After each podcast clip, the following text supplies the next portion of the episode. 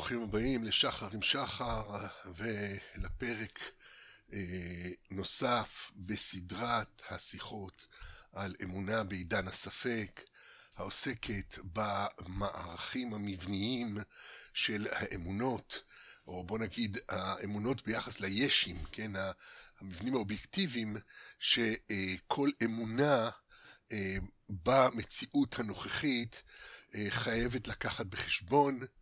אה, דיברנו על המערכים השונים שכל אמונה בעידן הנוכחי חייבת לקחת בחשבון. דיברנו על, בפרק הקודם דיברנו על הכסף, שזה הפך למדיום אוניברסלי, שבעצם מתווך בין כל בני האדם על פני כדור הארץ.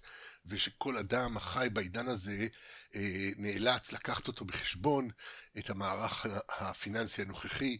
ראינו שההשפעות הגלובליות הן אה, משמעותיות ביותר, אה, משבר שאירע בשווקים מסוימים, די מצומצמים אפילו, בארצות הברית, בסופו של דבר מתפשט לעולם כולו, ומשנת 2008 העולם כולו נכנס לסחרור שהוא עדיין לא יצא ממנו, בעצם חי כל הזמן על אברי פי פחת, הריביות נמוכות בכל מקום, אף אחד לא מעז להעלות אותן בגלל שאנשים לא לוקחים הלוואות גם בריביות נמוכות, ואלא אם כן אין להם ברירה, כמובן שממשיכים, הכל ממשיך, אבל לא בתנופה, לא בבעירה הגדולה שהייתה לפני 2008, שכל העולם כולו מינף את עצמו באמצעות הלוואות של אה, הכסף, אה, כסף אה, שדיברנו עליו בהרחבה, כתוצר אה, מופלא של האמונה המשותפת של הבריות.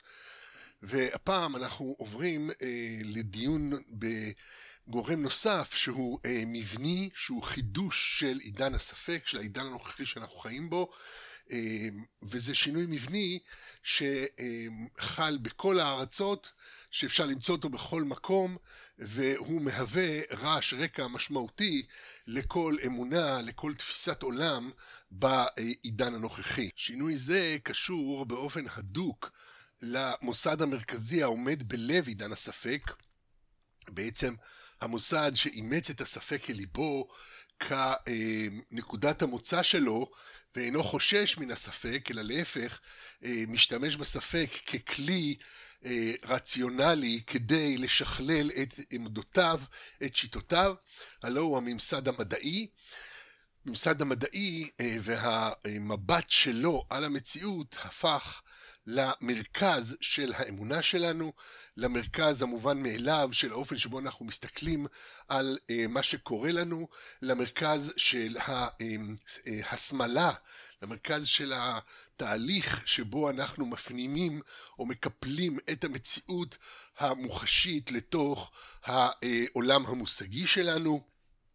אה, כפי שעמדנו בהרחבה בשיחות הקודמות, האופן שבו אה, למעשה אה, העולם המושגי שלנו הוא מקפל עבורנו את המציאות, אך המציאות קיימת ועומדת ומשמשת כקריטריון, משמשת כאמצעי לבירור האמונה, והממסד שאמון על התהליך הזה, שעומד בליבו זה כמובן הממסד המדעי, והממסד המדעי הוא התכונן והתבסס כממסד בלב מה שאנחנו קוראים לו אקדמיה.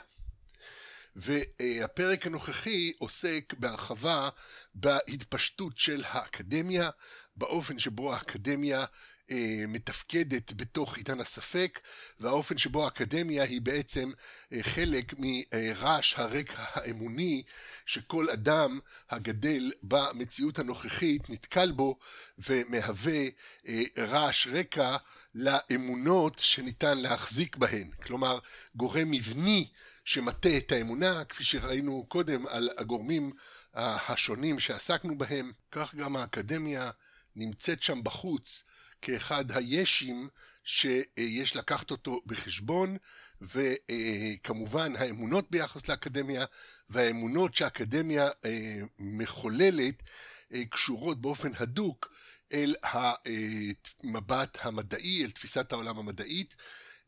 אומנם לא כל מה שקורה באקדמיה הוא מדעי, אה, אבל כל מה שקורה באקדמיה מנוסס את דגל המדע. הוא מרים את, ה, את, ה, את הדגל של המדע מעליו ואומר, המדעי אני. גם אם הוא אינו מדעי. אה, למי שמעוניין, יש את ספרי מגרסת הזהויות העוסק בהרחבה באופן שבו האקדמיה העוסקת בהרחבה בין הליבה המדעית של האקדמיה לבין החלקים שלה הנשענים על הליבה המדעית ומשתמשים ביוקרה המדעית כדי לתת ביסוס לעמדות שאינן מדעיות מהסיבה הפשוטה שהן אנליטיות, כן? שהן לא קשורות לעולם הסינתטי שבו אנחנו יכולים לעשות ניסוי, שבו המציאות יכולה לפרוך את... אה, לפרוך את עמדותינו, לפרוך את אמונתנו, אה, כן, מי שלומד מדעי הספרות באוניברסיטה, אין שום אה, ניסוי שיכול לפרוך את דעותיו, אפשר להעלות כל דעה, אפשר אה, לעבוד עם כל מחשבה, כל רעיון, זה הכל עובד במישור האנליטי, אה, ומצד שני אה, יש לזה תוקף נפלא, כי בכל זאת יש את הממד שבו קונסנזוס של אנשים ביחס למציאות, סליחה, ביחס לסברה על המציאות, יכול לקבוע עבורנו מהי האמת ביחס לאותה מציאות נתפסת.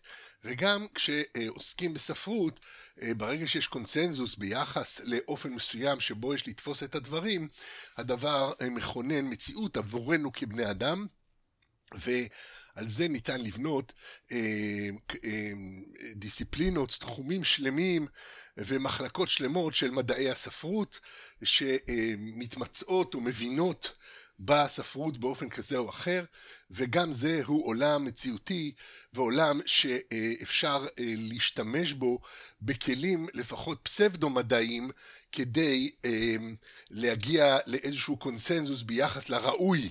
ובהקשר הזה ניתן להגיד שהפוזה היא המסר, כלומר הפוזה המדעית היא מעבירה את המסר של האמינות, של האובייקטיביות, והרבה מאוד מהמנגנונים שראינו כבר ביחס לאופן שבו מתכוננת האמת בתודעתנו, המנגנונים של הסמכות, הסמכות של האקדמיה, הפרופסור, בעל הוותק של 30 שנה, המומחה לדבר, וגם כמובן אה, הכריזמה של הממסד, ממסד מדעי, ממסד רציני, ממסד שמבין ויורד לשורש האמת וכן הלאה, כל הגורמים האלה פועלים וכמובן זה מאפשר לאנשים גם לדבר שטויות גמורות, דברים חסרי כל שחר, כל תועלת ועוד יותר מזה כל מיני פרובוקציות שיעצבנו את היריבים הפוליטיים וכל זה לנוסס מעל זה את שם המדע בגלל שהם אה, אה, נמצאים בתוך האקדמיה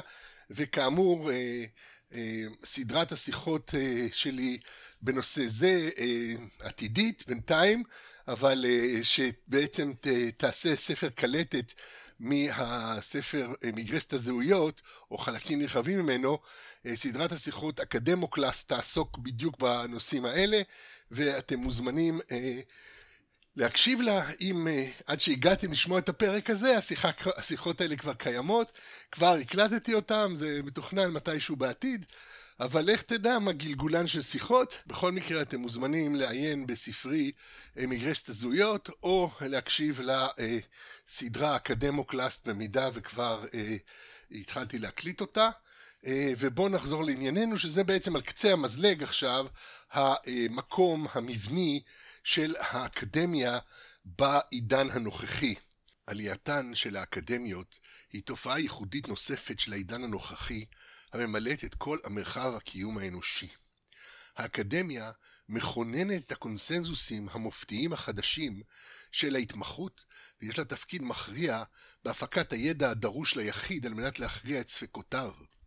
האקדמיה עסוקה בתיעוד ובקטלוג תיעודי התודעות הספציפיים המנציחים את מחשבותיהם ופועלם של יחידים מפיקי ידע בעבר ובהווה, ובמיוחד כאשר מדובר בידע שבעלי המומחיות בתחום מסכימים על אמיתותו וערכו. כל הזמן עסוקים בעצם בתיעוד מחשבות עבר. חלק גדול ממה שנקרא התמחות אקדמית זה ללמוד מה חשבו. למשל, אה, אדם הולך ללמוד פילוסופיה, אה, אז מעבירים אותו את כל הרצף ההיסטורי של הפילוסופים, מה כל אחד אמר, מה כל אחד סבר, מה כל אחד ושיטתו, ויש קטלוג שלם של שיטות שבעצם מתבדל מן השיטות, מתייחס אל השיטות כאילו הם לא היו אה, שיטות מתחרות על הבניית האופן שבו אנחנו תופסים את המציאות, אלא אה, כאילו זה היה אה, חרקים אה, במעבדה של חוקר החרקים שיש לסווג אותם על פי קטגוריות כאלה ואחרות. אה, כמובן שזה אה, מעקר את התורף של הפילוסופיות עצמן, שניסו פשוט להבין אה, איך המציאות פועלת, איך האדם פועל, איך המקום שלנו בתוך המציאות, והופך את הניסיונות הללו למוצגים בפני עצמם, הוא מתבדל כמובן מהתוכן שלהם, מתבדל כמובן מהאופן שבו הן מתחרות, כל השיטות האלה, על התודעה שלנו, ומתייחס אה, במבט מרחוק, מבט המדעי, אה, או בוא נגיד המבט של הפוזה המדעית, שמשתמש בקטלוג במקום במציאות כדי לכונן את ה... אה, פוזה המדעית כדי להגיד אני מדעי כי אני סופר, אני מדעי כי אני מקטלג, אני מדעי כי אני יודע לספור את השיטות השונות אה, שצמחו בעקבות נגיד עבודתו של אפלטון אה, המתעד אה, או מרחיב את שיטתו של סוקרטס וכן הלאה. בתוך הים הגדול של מרחב קיומם של אחרים מחוללת האקדמיה איים של קונסנזוס של בעלי הסמכה המופיעים למי שנמצא מחוץ למעגל הפנימי כמרכז מופתי, כלומר משהו שיש להאמין בו בלא בדיקה אישית.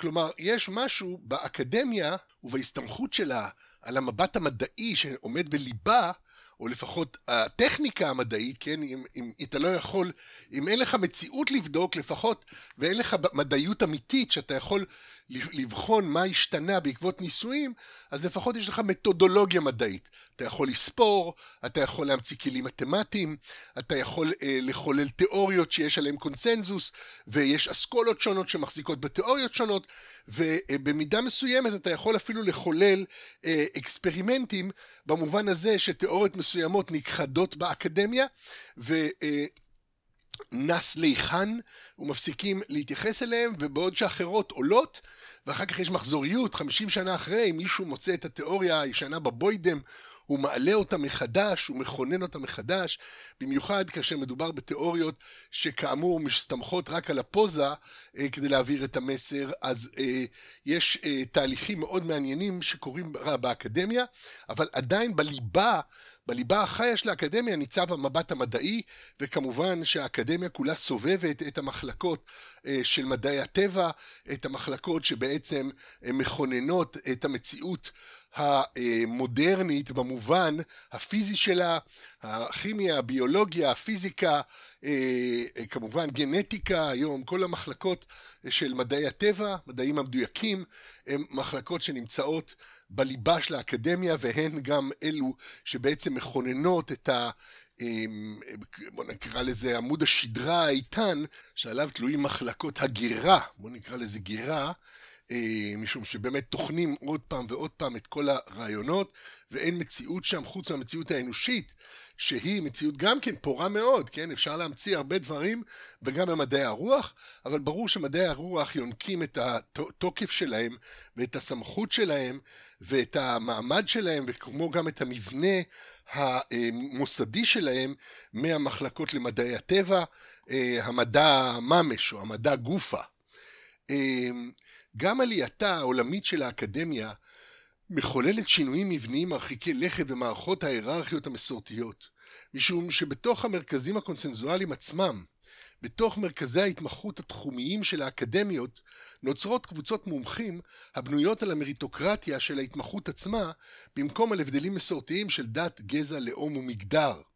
אנשים מוצאים מחנה משותף פתאומי ומרכזי עם עמיתיהם בעלי דת, גזע, לאום ומגדר אחרים משלהם, המתמחים יחד עמם בתחום, ומפיקים יחד עמם את המרכז הקונסנזואלי של הדיסציפלינה.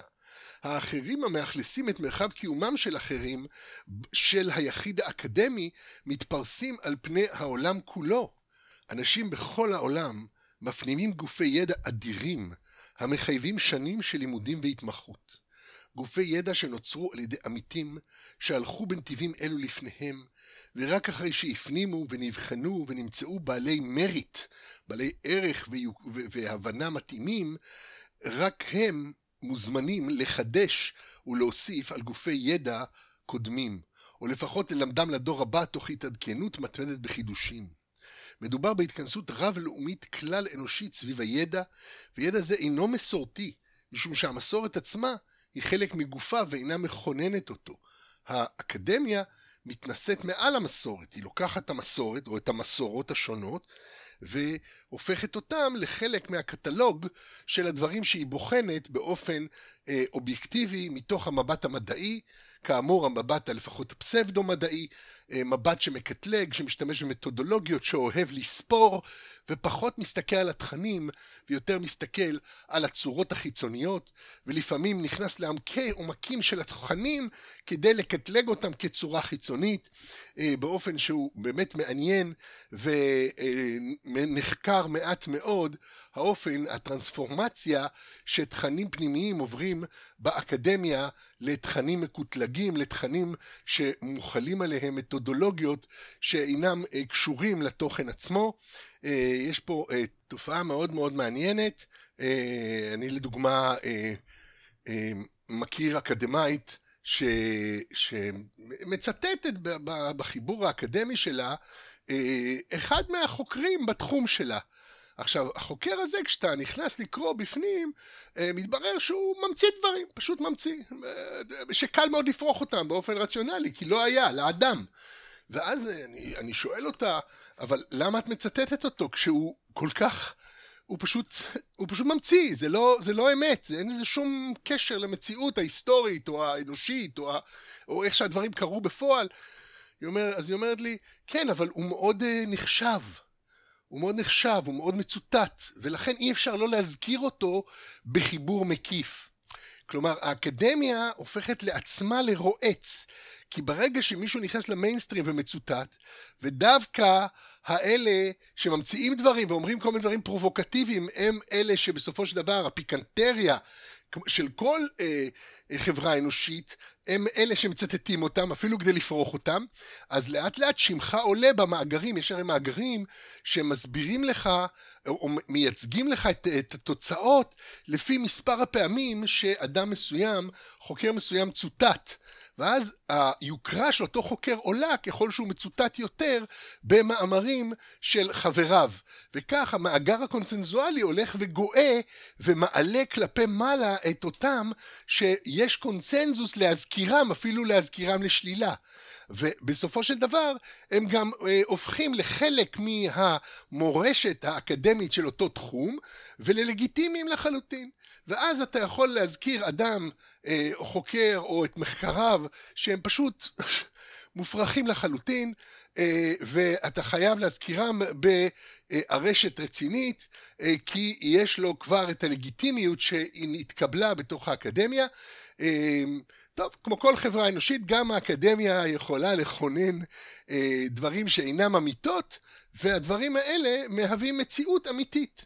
וכך אה, מדעי הרוח במיוחד זרועים בספקולציות פראיות אה, שקידמו רבות את הקריירות של מי שהעלה אותן ובסופו של דבר מביאים כבוד ויוקרה שאינם אה, קשורים לתוכן, אלא קשורים למבנה, למקום המבני, לקונצנזוס האופף אותו, ובסופו של דבר אה, למציאות שהתפיסות הללו, העמדות הללו מכוננות, אה, כי הם הופכים למציאות שכל מי שנמצא בתוך האקדמיה צריך להתמודד איתה, כאמור אותה חוקרת שבלית ברירה, אה, או שלא בלית ברירה, נאלצה או הייתה חייבת להזכיר גם את אותו חוקר, אמנם כשמסתכלים לעומק רואים שהיא לא טרחה לפרוח את דבריו.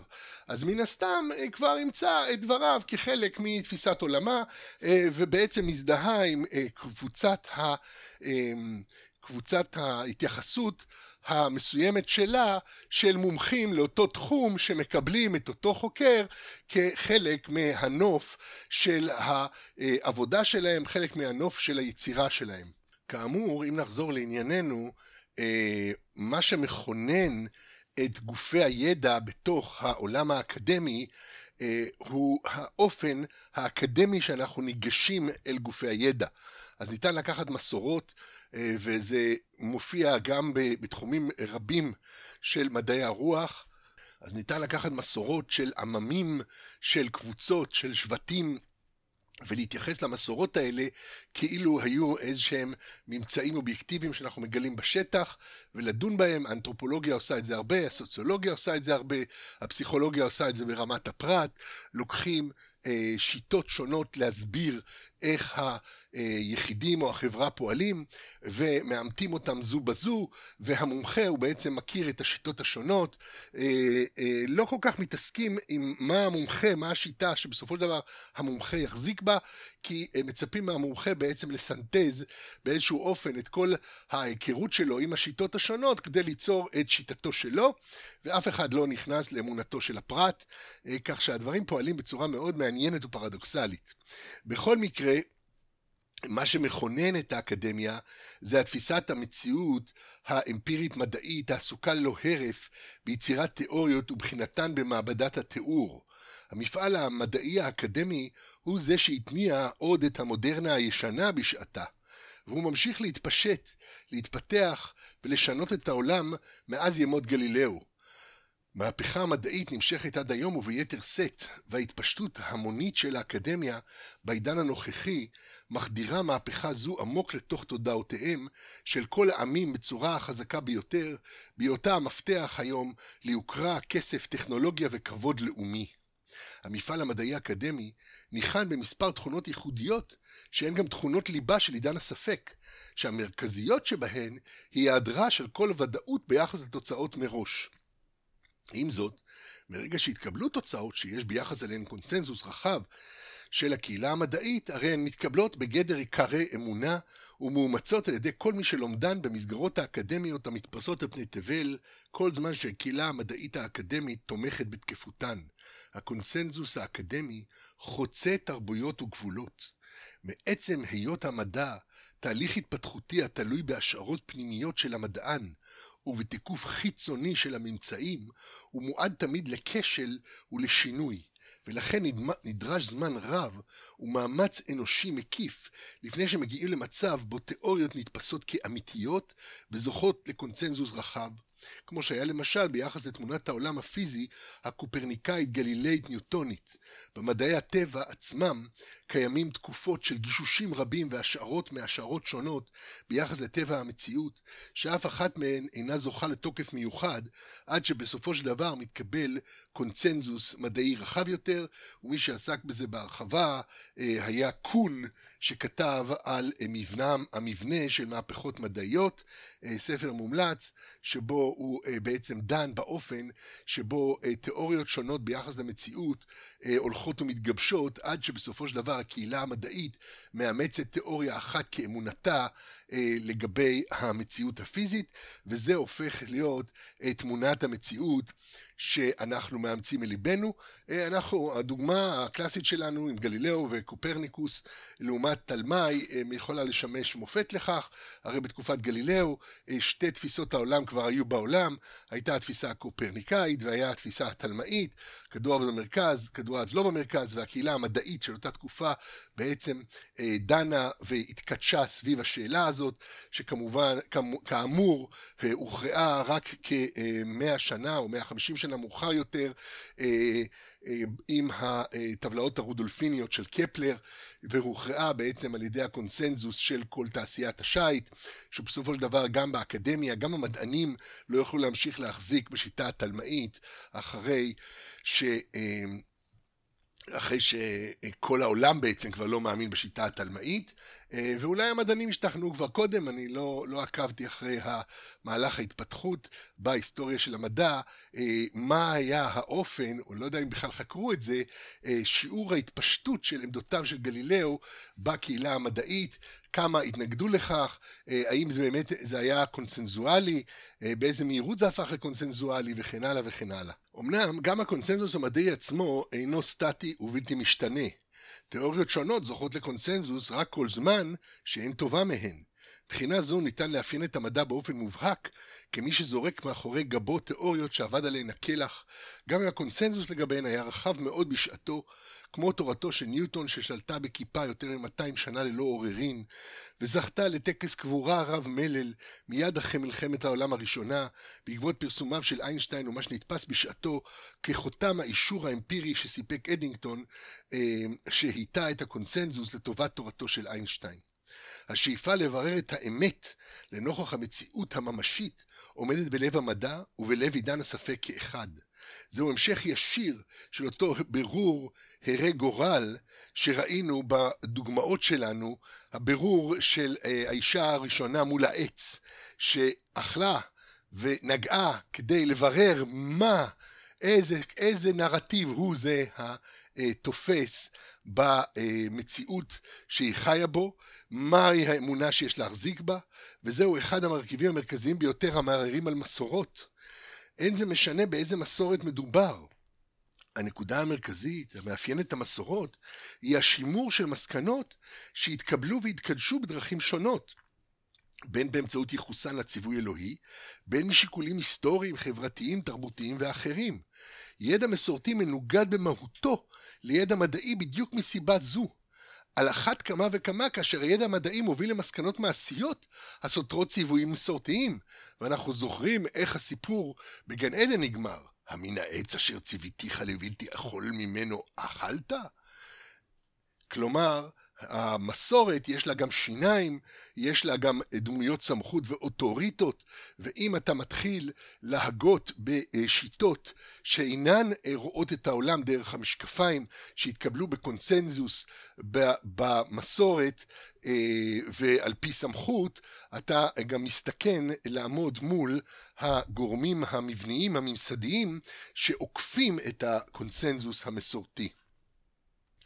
הקונצנזוס המסורתי הוא קונצנזוס קנוני, כלומר, הוא קונצנזוס ספציפי, לא רק ביחס לתכנים, אלא גם על זה שאין להחליפם או לשנותם כלל את התכנים האלה, שהם הם התכנים ואין בלתם, ושום תוכן אחר אה, לא יהיה ראוי. זהו קונצנזוס על, שאורז את התכנים בחבילה ומקדש את החבילה. בניגוד למדע, שהקונצנזוס שלו תמיד פתוח, מחולל הקונצנזוס הקנוני באופן קבוע סתירות, משום שהוא אינו מחזיק בתכנים, אלא בקנון של התכנים, ולכן השינויים הטבעיים של המציאות האמפירית יוצרים התנגשות מתמדת עם מה שנתקדש ואין לשנותו עוד. חוזרת השאלה לשאלת מקור הסמכות. האם האוטוריטה נגזרת מתוך הסכמה או מתוך גזירת הריבון? ובמסורת השורה התחתונה היא חוקה חקקתי, גזרה גזרתי, אי אתה רשאי לעבור על גזרתי. המדע והאקדמיה נמצאים לעד במקומה של האישה הראשונה, שעצם המפגש הבירורי שלה עם המציאות הוביל להפרת גזירת הריבון, והכרעתה העצמית עצמה הייתה פקיחת העיניים של ידיעת טוב ורע. אם יותר לי להיכנס פה לדיון פרשני בכתבי הקודש בהקשר הזה, אפשר שכבר נרמז לנו שפקיחת העיניים של חווה הייתה אכן תוצאה אה, של תכונה עצמית מהכוח, אה, סליחה, הייתה אכן הוצאה של תכונה עצמית מהכוח אל הפועל, שכן תולה הכתוב את הידיעות המיוחסות של הנחש בעירומו, והנחש היה ערום. אך פסוק קודם לכן כבר נאמר לנו שהאדם ואשתו היו אף הם באותו גדר, והיו שניהם ערומים, האדם ואשתו. אך חסרה להם עדיין התודעה של ההיררכיה, המתבטאת בכך שלא התבוששו. אחרי האכילה מעץ הדעת כבר הבינו את עורמתם, ואת העובדה שהפרו את הרצון האלוהי, ונחפזו למכבה מפני הסמכות. טוב, אני נטלתי פה כמובן חירות פרשנית מופלגת, ואף אה, שיחקתי עם ההבנה העברית המבדילה בין ערום וערום. אה, שכמובן מתערבבת אצלנו זו אותה מילה, אה, ערום בדעת וערום אה, מבגדיו, וכנראה שלא בכדי, גם, גם בפסוקים הראשונים בתנ"ך משתמשים בשני המושגים האלה אחד לצד השני, והערום הוא הערום מדעת לא מתבושש, הערום בדעת כבר מתבושש בממשק בין היחיד לבין הקונצנזוסים המופתיים, הזרועים ברחבי מרחב קיומם של אחרים, מופיעים הקונצנזוסים שמציעה הדת כשונים באופן מהותי מאלו שמציע המדע. משום שהמדע קרוב יותר לחוויה החושית של היחיד, להתמשקות היסודית שלו עם העולם, באמצעות חושה ואי ודאותו התמידית ביחס למציאות, בעוד שהדת והמסורת מציעות מבנה קנוני יציב ועמיד שאינו נתון לשינוי, ולכן מעצם מהותו הוא מצריך אקט של ציות ואמונה, הניצב נגד כל הקושיות האמפיריות שמעורר, שמעוררת המציאות. ואם אנחנו אה, נסתכל רגע במסורת, אנחנו נראה שבמסורת מהלך זה נעשה במודע ובצורה מפורשת. תלמידיו של רבן יוחנן בן זכאי מתארים את הסבריו המדעיים על פרה אדומה כדחייה בקש. אני מצטט פה במדבר רבה י"ט-ח. שאל גוי אחד את רבן יוחנן בן זכאי, דברים אלו שאתם עושים נראים כמין כשפים. אתם מביאים פרה ושורפים אותה וקודשים אותה ונוטלים את הפרה, ואחד מכם מטמא למת, מזין עליו, מזין עליו ב' וג' טיפין, ואתם אומרים לו טיהרת? אמר לו, ראית מימיך אדם שנכנסה בו רוח תזזית? אמר לו, הן. אמר לו, מה עושים לו? אמר לו, מביאים איכרים ומעשנים תחתיו ומרביצים עליה מים והיא בורחת. אמר לו, ישמעו אוזניך מה שאתה מוציא מפיך. כך, הרוח הזו, רוח טומאה היא. מזים עליה מי נידה והוא בורח. כלומר, הוא נתן לו הסבר, אה, הסבר כישופי אה, אה, לגדרים של טומאה וטהרה. אמר לו, כמו שאתה לא, כן, כמו שאומרים, לא ראית חשמל מימיך, כמו שלא ראית את השכל שלך מימיך וכן הלאה. מכירים את ההסברים האלה? לאחר שיצא, אמרו לו תלמידיו, רבנו, לזה דחית בקנה. לנו מה אתה אומר? אמר להם חייכם, לא המת מטמא ולא המים מטהרים, אלא אמר הקדוש ברוך הוא, חוקה חקקתי, גזרה גזרתי, אי אתה רשאי לעבור על גזרתי שכתוב, זאת חוקת התורה.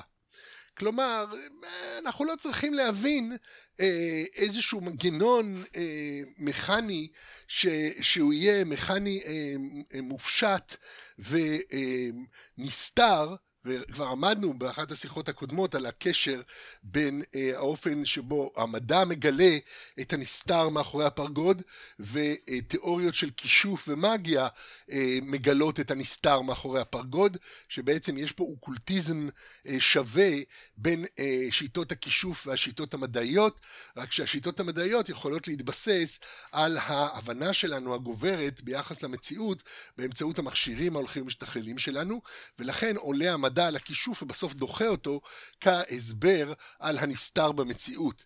כך או כך, יש פה מחנה משותף אה, של הסבר מדעי, כלומר הסבר שמסתכל על הדברים מאחורי הפרגוד ומעבר למראית העין, ורבי יוחנן בן זכאי פה בעצם אומר, לא כך עובדת המסורת, חוקה חקקתי, גזירה גזרתי, תפסיקו לבלבל את המוח, זה לא משנה למה, מה שמשנה שכך הדברים צריכים להיעשות וכן הלאה. כלומר, כאמור, מבנה קנוני יציב שאינו ניתן לשינוי, ומעצם מהותו הוא מצריך אקט של ציות ואמונה, הניצב נגד כל הקושיות האמפיריות שמעוררת המציאות.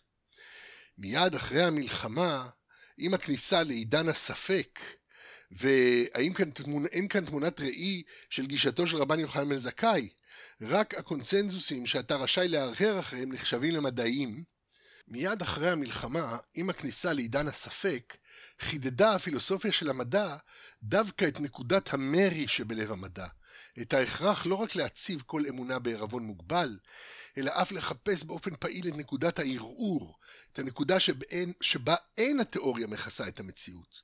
קרל פופר פיתח נקודה זו לכדי קריטריון הקובע שתיאוריות שאינן ניתנות להפרחה אינן מדעיות, ובכך מנע את כתר המדע מאמיתות רבות שאינן אמפיריות, כגון העובדה שכל הנקודות על היקפו של מעגל נמצאות במרחק שווה ממרכזו.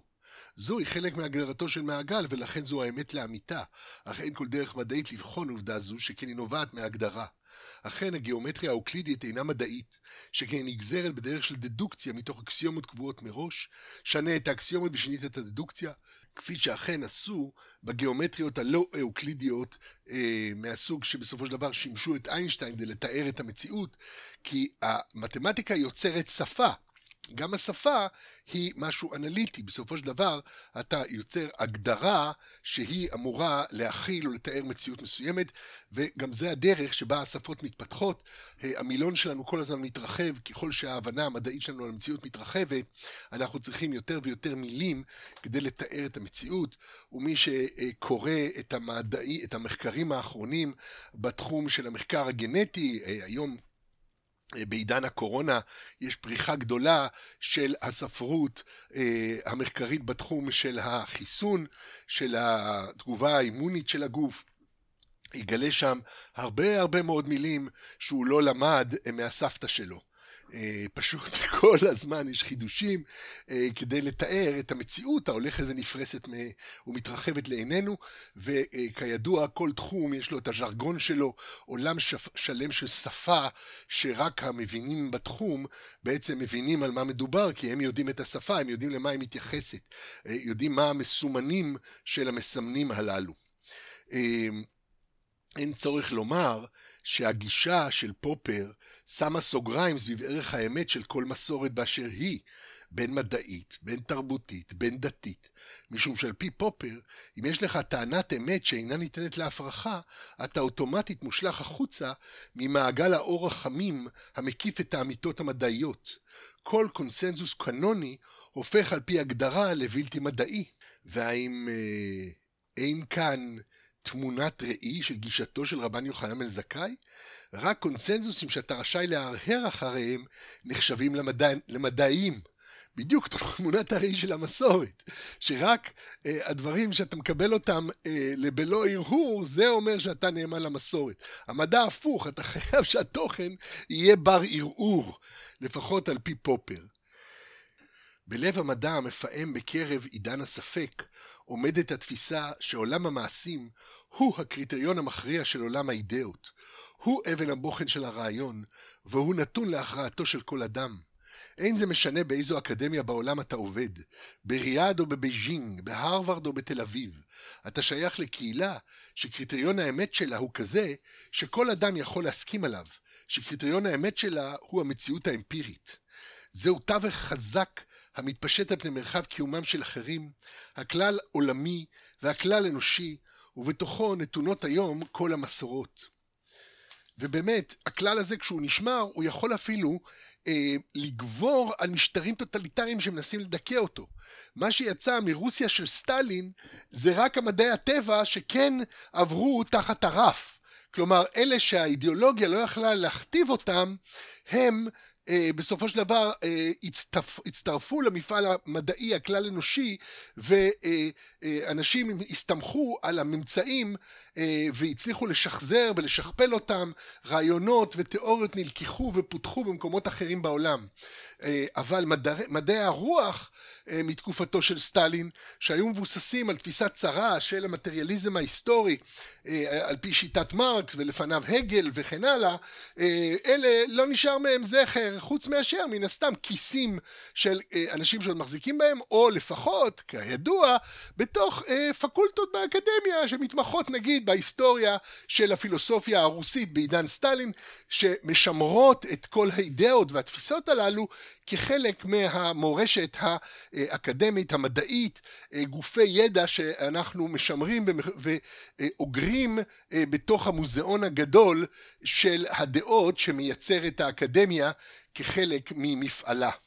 כל ילד יכול לצאת ולמצמץ בשמש ולדעת שהיא זורחת. אך היה צריך תהליך חינוך ארוך מאוד כדי להפנים את כל האמיתות התרבותיות של המסורת שהוא גדל בה ולהשתכנע שהן תקפות כמו השמש.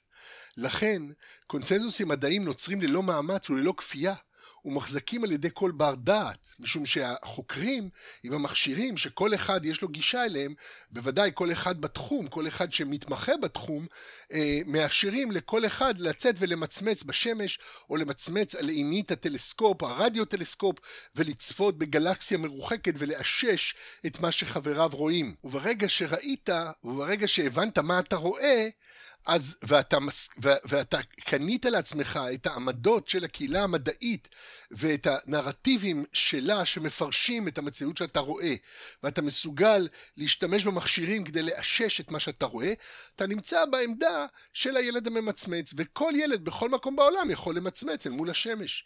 ולכן נוצר קונצנזוס טבעי שחוצה את כל שאר ה... אה, הנושאים המהותיים, או יותר נכון, המהותניים, המפרידים בין אדם לאדם, ויש קהילה מדעית נרחבת שאכן מקבלת את שיטתו של אה, גלילאו, אה, על, או בוא נגיד את שיטה הקופרניקית, שאכן כדור הארץ סב סביב השמש. לעומת זאת, הקונסנזוסים הקנונים של המסורת דורשים שכנוע ומאמץ מודע ולעיתים עצם שכנוע זה הוא לב האמונה. אה, כן, אנחנו, זה למשל בנצרות, יש את עמדתו הדווקאית הנחרצת של טרטוליאן, שטעם שעצם האבסורדיות של האמונה היא הוכחה לאמיתותה. כי אחרת איך דבר כזה, זה נוגד את השכל. אז כנראה שזה האמת. אה, כן, חשיבה פרדוקסלית נחמדה, שהדתות יכולות לחשוב אותה, אין שום בעיה. כי אין צורך במציאות אמפירית. זאת אומרת, הן לא פונות אל המציאות האמפירית, זה לא שאין צורך. יש מציאות אמפירית, הן לא פונות אליה. כאשר אותו ילד יוצא לפגוש את אחיו בני האדם במרחב האנושי הגלובלי של האקדמיה בעידן הספק, הוא מגלה שעמיתיו יסכימו איתו בעניין זריחת השמש, אך יהיו רק מנומסים ביחס לאמיתות התרבותיות שהוא קיבל במורשה מנחלתו. לכן, ככל שמדובר במסורת, דהיינו, בקונצנזוסים קנוניים, התווך המדעי והאקדמי הוא באופן בלתי נמנע תווך משטך. דוגמה לשיתוך כזה ניתן למצוא בסיפור גילוים של החיסונים. אני מצטט מתוך אה, ספר של פייק, The Science Myth, מיתוס המדע. כתוצאה מכך שההצלחה הטכנולוגית של החיסון, שיעילותו במדינת אבעבועות שחורות דווחה על ידי ז'אנר בשנת 1798, סוף המאה ה-18, הייתה כה בולטת ומדהימה, שימו לב, סוף המאה ה-18 זה רק 200 שנה לפנינו פחות או יותר, זה לא כל כך, כל כך מזמן. ההצלחה הזאת הייתה כה בולטת ומדהימה, הייתה השפעתה על נפשות בני האדם ועל הדרך בה הם מסתכלים על החיים דרמטית ורבת עוצמה באותה מידה. במקום שיאלצו למות, מספר גדול של נשים יוכלו עתה לחיות ולמלא את ייעודם. זה מאוד רלוונטי לתקופה שלנו, כן, הדיון סביב חיסונים, בוא נגיד שהדיון סביב אותם נושאים שז'אנר אה, עסק בהם מול הדת, היום מת, מתקיים מול אה, אה, זרמים של אה, New Age, מול אה, תפיסות אה, ירוקות למיניהם, וכמובן החשדנות הרווחת אה, בחיסונים באמת בקהילות של אמונה, אנחנו מוצאים שהריכוזים היותר גדולים של ההתנגדות לחיסונים ותפיסת החיסונים כמשהו פולשני, ש... שאין בו כדי להועיל, אה, מתרכזת בעיקר בעולם הדתי, שפונה, פונה, עולמות הדתיים אפשר להגיד, כי זה חוצה את כל הדתות, כל מקום שיש לנו אה, תפיסות דתיות יותר מהותניות, אה, אנחנו נמצא גם את ההתבוננות על חיסונים כמשהו שהוא לא משהו הכרחי, את החשדנות כלפי החיסונים, אבל לא רק, אה, באופן כללי גם אה, יכול להיות מצב אופקי של חשדנות כלפי הסמכות, חשדנות כלפי הממסד ותיאוריות קונספירציה. שוב, מה זה תיאוריית קונספירציה? המיינסטרים קורא לזה קונספירציה. כי המיינסטרים אה, מבין או לא מוכן לקבל שהדברים האלה הם נכונים, אבל אנשים יכולים להחזיק בכל דעה, בכל אמונה, ולכן אפשר להחזיק גם בנרטיבים אה, לגמרי שקריים, או שקריים למחצה, או חשדניים כאלה או אחרים, והנרטיבים הללו יבערו לנו את המציאות באותה מידה, ואפשר שהם יכוננו התנגדות לחיסון. אה, זה בעידן הקורונה, כן? אנחנו עכשיו מדברים יותר מ-200 שנה קודם לכן, אה, או ליתר דיוק זה כמעט, אה, בוא נגיד, אם אני מקליט לכם עכשיו בתחילת 2022, 1798, אנחנו 224 שנה מאוחר יותר מדברים. על כל פנים, בתקופה ההיא, הייתה התנגדות מאוד גדולה להופעת החיסונים, למרות ששוב, ההופעה הייתה אמפירית. כלומר, אנשים פחות חלו ולא מתו. הם פשוט, הבברות שחורות, זה היה המכה הגדולה. הכמורה, בשעת המזל, לפחות הנלהבים שבין המטיפים, מסבך את עצמה אז בהתעקשויות תיאולוגיות, מהן היה עליה להרפות בסופו של דבר, לאחר שלא הועילו לאיש.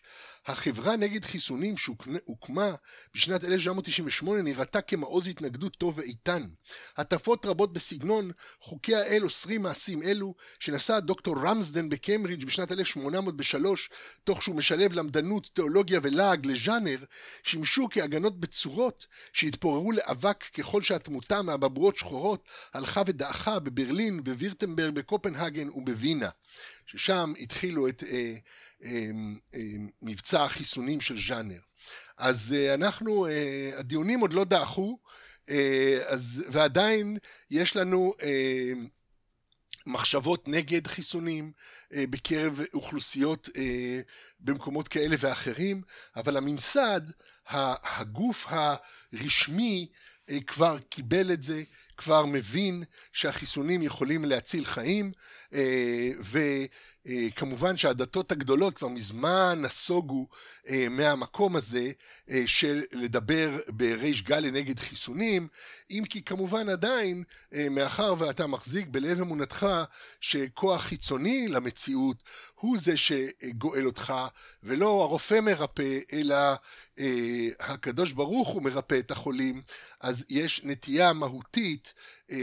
מבנית, של הדתות, אה, בעצם, אה, או בוא נגיד של מאמיני הדתות, גם אם באופן רשמי הדתות לא יצאו עכשיו בריש גלי נגד חיסונים, אה, בוודאי שיש שם נטייה להאמין שממסדים אה, שמתנגדים לדת הם יכולים לחלל כל מיני קונספירציות וכן הלאה. אני לא נכנס לזה. מה שחשוב הוא שיש לנו פה מציאות אמפירית שטופחת על פני המציאות המסורתית, והמציאות המסורתית צריכה לעשות שריר כדי אה, להסביר למה היא צודקת, והרבה פעמים המציאות האמפירית פשוט פורכת את השריר הזה, אה, פשוט פורכת את המציאות הקונסנזואלית המסורתית, אה, ואין מה לעשות, אתה לא יכול להכחיש שאם אתה אה, תהיה שייך לאוכלוסייה מחוסנת, שיעור התמותה בקרב האוכלוסייה הזאת הוא נמוך יותר, ומאחר וכך הדברים קורים, אנשים בסופו של דבר מצביעים עם הרגליים, מצביעים עם המציאות האמפירית, ולא עם המציאות התודעתית, ותהיה קנונית ככל שתהיה. ולכן, המציאות המדעית הזאת משטחת את המסורת, כי המסורת כל הזמן צריכה להתפתל כדי להסביר למה היא בכל זאת. המעמד הבינלאומי של המדע, העובדה שניתן להסכים על ממצאיו בחתך בין תרבותי רחב, שבאמת חותך כל הבדלי מוצא, דת, גזע ומגדר, ושהוא הפך למרכז הפעילות התרבותית של כל אומות העולם, הוא המנוע ההופך היבט זה של מרחב קיומם של אחרים בעידן הספק למרכזי כל כך, ולחלק מסביבתו הקיומית של כל יחיד. לא רק שלא ניתן להתכחש לגילוייו משני העולם של המדע, אלא שכולם משתפים, שותפים לעשייה הזאת. ואנחנו רואים את זה עכשיו, נגיד בעידן הקורונה, איך בכל העולם כולם עסוקים באותם חיסונים, באותו, באותם קטגוריות של, אה, של בידוד, ואיך להיאבק במגפה, ואיך להקל על השטף של חולים שמגיע למערכות הבריאות הציבוריות, וכל מדינה וכל אה, אה, כל אה, חברה מוצאת דרכים משלה, אבל יש את הקונסנזוס המרכזי שיש פה וירוס שהעולם המדעי נאבק בו. אה, עלייתה הגלובלית של האקדמיה יצרה שותפות בינלאומית בין כל אומות העולם. זוהי שותפות החובקת בראש ובראשונה את האליטות של כל האומות, הן מבחינה אינטלקטואלית, הן מבחינה כלכלית. אז יש לנו פה גם את תפיסת המרכז המופתי אליטות אלה, השותפות לקונצנזוס המדעי העולמי, הופכות בכל חברה וחברה לסוכנות פעילות של עידן הספק ולקוחות מהמסורת. בין שנת 2000 לשנת 2010 עלה אחוז המבוגרים ברחבי העולם שקיבלו השכלה, שקיבלו השכלה גבוהה, סליחה, מ-19 ל-29 אחוז, ועל פי כל האומדנים עתיד גידול זה להמשיך. אה, יש אתר דירוג, מביא כמה נתונים מרתקים על אחוז הסטודנטים הזרים בכל אוניברסיטה, וממש ניתן לראות את כור ההיתוך האקדמי של המודרנה החדשה. אה, ואני מן הסתם, אם אה, נגלגל את זה עכשיו, בזמן ש... נגיד, אני מקליט את זה עכשיו בתחילת 2022, אני לא יודע מתי אתם תשמעו את זה, אבל אם אתם תגגלו את הסטטיסטיקות של השכלה גבוהה, מן הסתם, אתם תראו אחוזים אפילו יותר גבוהים. כיצד אם כן אפשר שחברות מסורתיות בכל מקום פותחות את דלתיהן בפני כוחות מערערים אלה. ולא רק זאת, מציבות אותן בראש מדרג היוקרה. כיצד אפשר למשל שבארצות האסלאם, שבליבן עומד קונצנזוס קנוני איתן, המחוזק בדרישה עמוקה ויסודית לכניעה, בכל זאת פותחות חברות שהאסלאם הוא המסורת שלהן את זרועותיהן לאקדמיה. אנו מוצאים בעולם המוסלמי כולו את ההשכלה כמפתח המרכזי לקידום חברתי. אמנם מתברר שההתמשקות הפנימית עם עידן הספק אפשרית היא לכל אורכן של אותן שדרות רחבות של הקונצנזוס המדעי שאינן יוצרות סתירה עם הקונצנזוס הקנוני של האסלאם.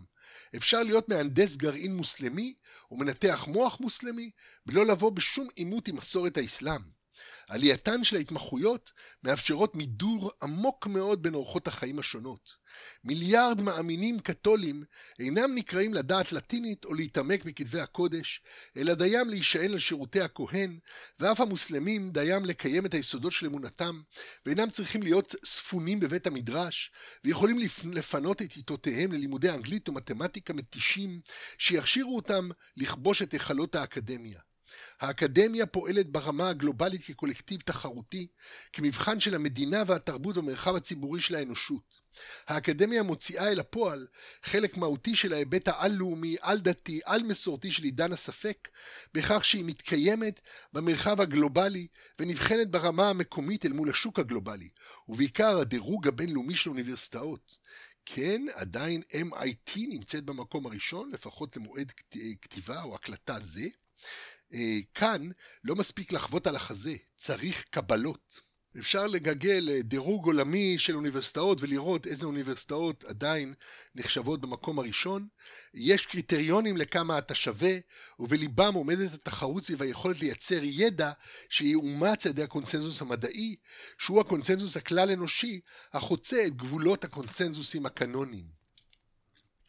גם במדינות הדתיות ביותר, האקדמיה היא מרכז הקונצנזוס המופתי של מרחב קיומם של אחרים בעידן הספק.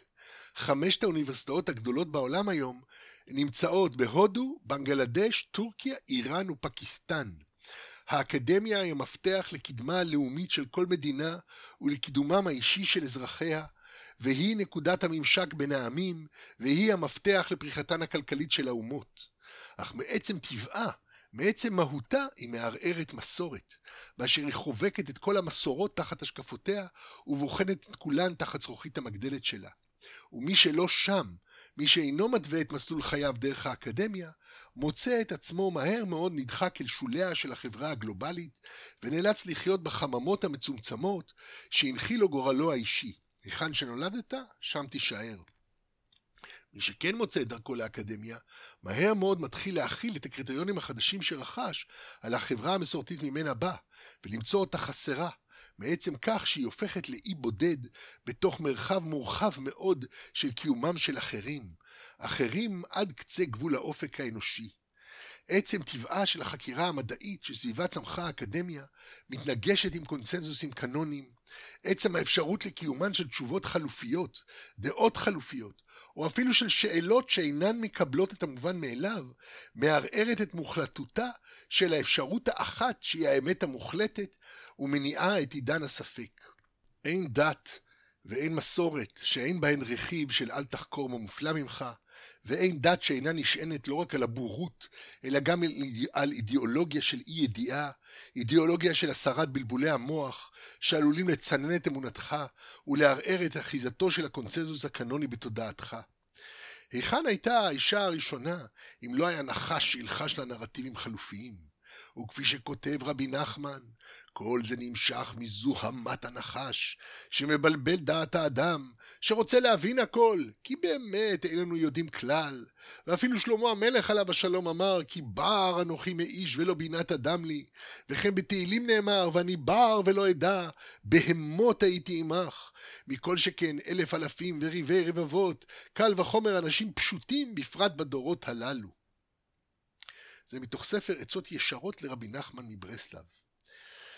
מאחר והתשובה המוחלטת המקובלת בקונצנזוס הקנוני ידועה וברורה מראש, ובעצם קדושתה אינה מניחה מקום למחשבה אחרת, הרי כל המחשבות שמסיתות ממחשבת האמת אינן אלא בלבולים ועדיף לו להיכנס בעובי קורתן. ומאחר ועידן הספק הוא-הוא עידן הבלבולים, הנטייה של המסורת היא להסתגר, להתרחק ולהגביל את השפעתו, ואכן ניתן לראות חדשים לבקרים שהאמונים על המסורת כל הזמן יוצאים עם קונטרסים חדשים, איך להתנתק, איך להתבדל, איזה מחשבות לא לחשוב, איפה לא ללמוד, איפה לא ללכת, מה לא לראות, איך לנתק את עצמך מהאינטרנט, וכל יום יוצאים קונטרסים חדשים, אה, איך לא להיות מחובר למציאות הגלובלית שהיא כל כך פועלת בצורה הרסנית כלפי המסורת באופן מבני, מעצם מהותה, מעצם זה שזה אנשים על פני כל תבל שמחזיקים בדעות שאינן מתיישבות עם הקונסנזוס הקנוני. האקדמיה, בעלת האוריינטציה המתמדת לחילופי תרבות, לפתיחת גבולות, לגישור בין תרבויות ולניכוס כל פרט מכל תרבות בכל תחום לתוך המאגר, לתוך המוזיאונים, המאוזולאומים הגדולים שלה, שהיא מתעניינת בכל והכל במבט חיצוני. היא יכולה להיכנס לפני ולפנים לתוך המעוזים הכי גדולים של האמונה ולהסתכל עליהם במבט קר, לגעת בהם בכפפות סטריליות כדי לבחון אותם מכאן ומכאן על פי המחשבות שלה, על פי התיאוריות שהיא מכוננת. ברור שהאקדמיה הזאת, שנכנסת לכל מקום, פועלת כמנוף דו-כיווני עצום. מצד המסורת, ככל שגובר הלחץ של הקונצנזוס המדעי, כך גדלה ההקשחה של הקונצנזוס הקנוני, עד כי עצם ההקשחה הזאת הופכת לתו ההיכר של המסורת. מצד התפתחותו של עידן הספק, מפיצה האקדמיה בכל מקום את הקונצנזוס המדעי, ובכך גורמת לזירוזם של תהליכי מודרניזציה ושינוי.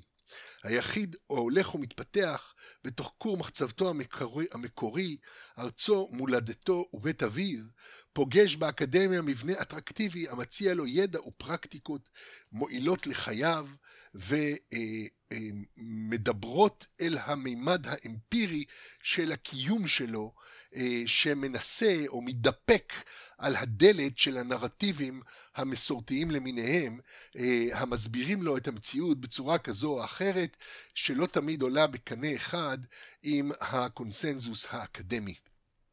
אם כך, אה, כפי שאנחנו רואים, לא יצאנו מעולמו של האדם, ברור שהאקדמיה, כמו כל מוסד אנושי, נתונה לכל התחלואים אה, וכל ה... לא, לא נקרא לזה תחלואים אפילו, לכל החולשות וכל אה, הבעיות שהן מלוות כל מוסד אנושי באשר הוא. והאקדמיה אה, אינה שונה מן המסורת באופן שבו היא מכוננת את מרכזי המציאות שלה, את מרכזי האמת שלה, וגם היא מכוננת ידע קנוני כזה או אחר, אה, שאינו מוכן לקבל אה, תפיסות שמתחרות איתו.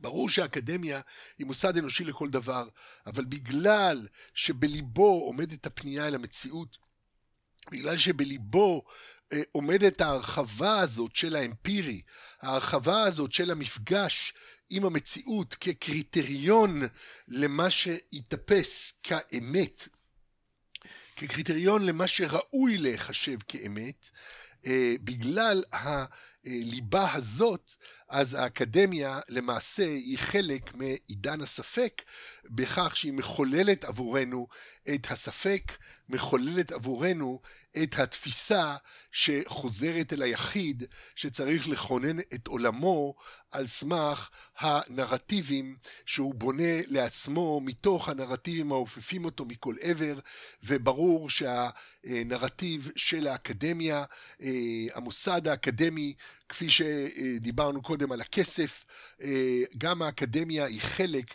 ממרחב הקיום שבתוכו נתון היחיד, ובו הוא צריך לנווט את גורלו אה, מתוך המסורות שבהן גדל. כולנו באים מעולם מסורתי, כולנו גדלנו בעולם מסורתי, גם אם אנחנו גדלים בעולם מאוד אה, אוונגרדי, שמאוד פתוח לאקדמיה ולמדע, זאת תהיה המסורת שממנה אנחנו באים.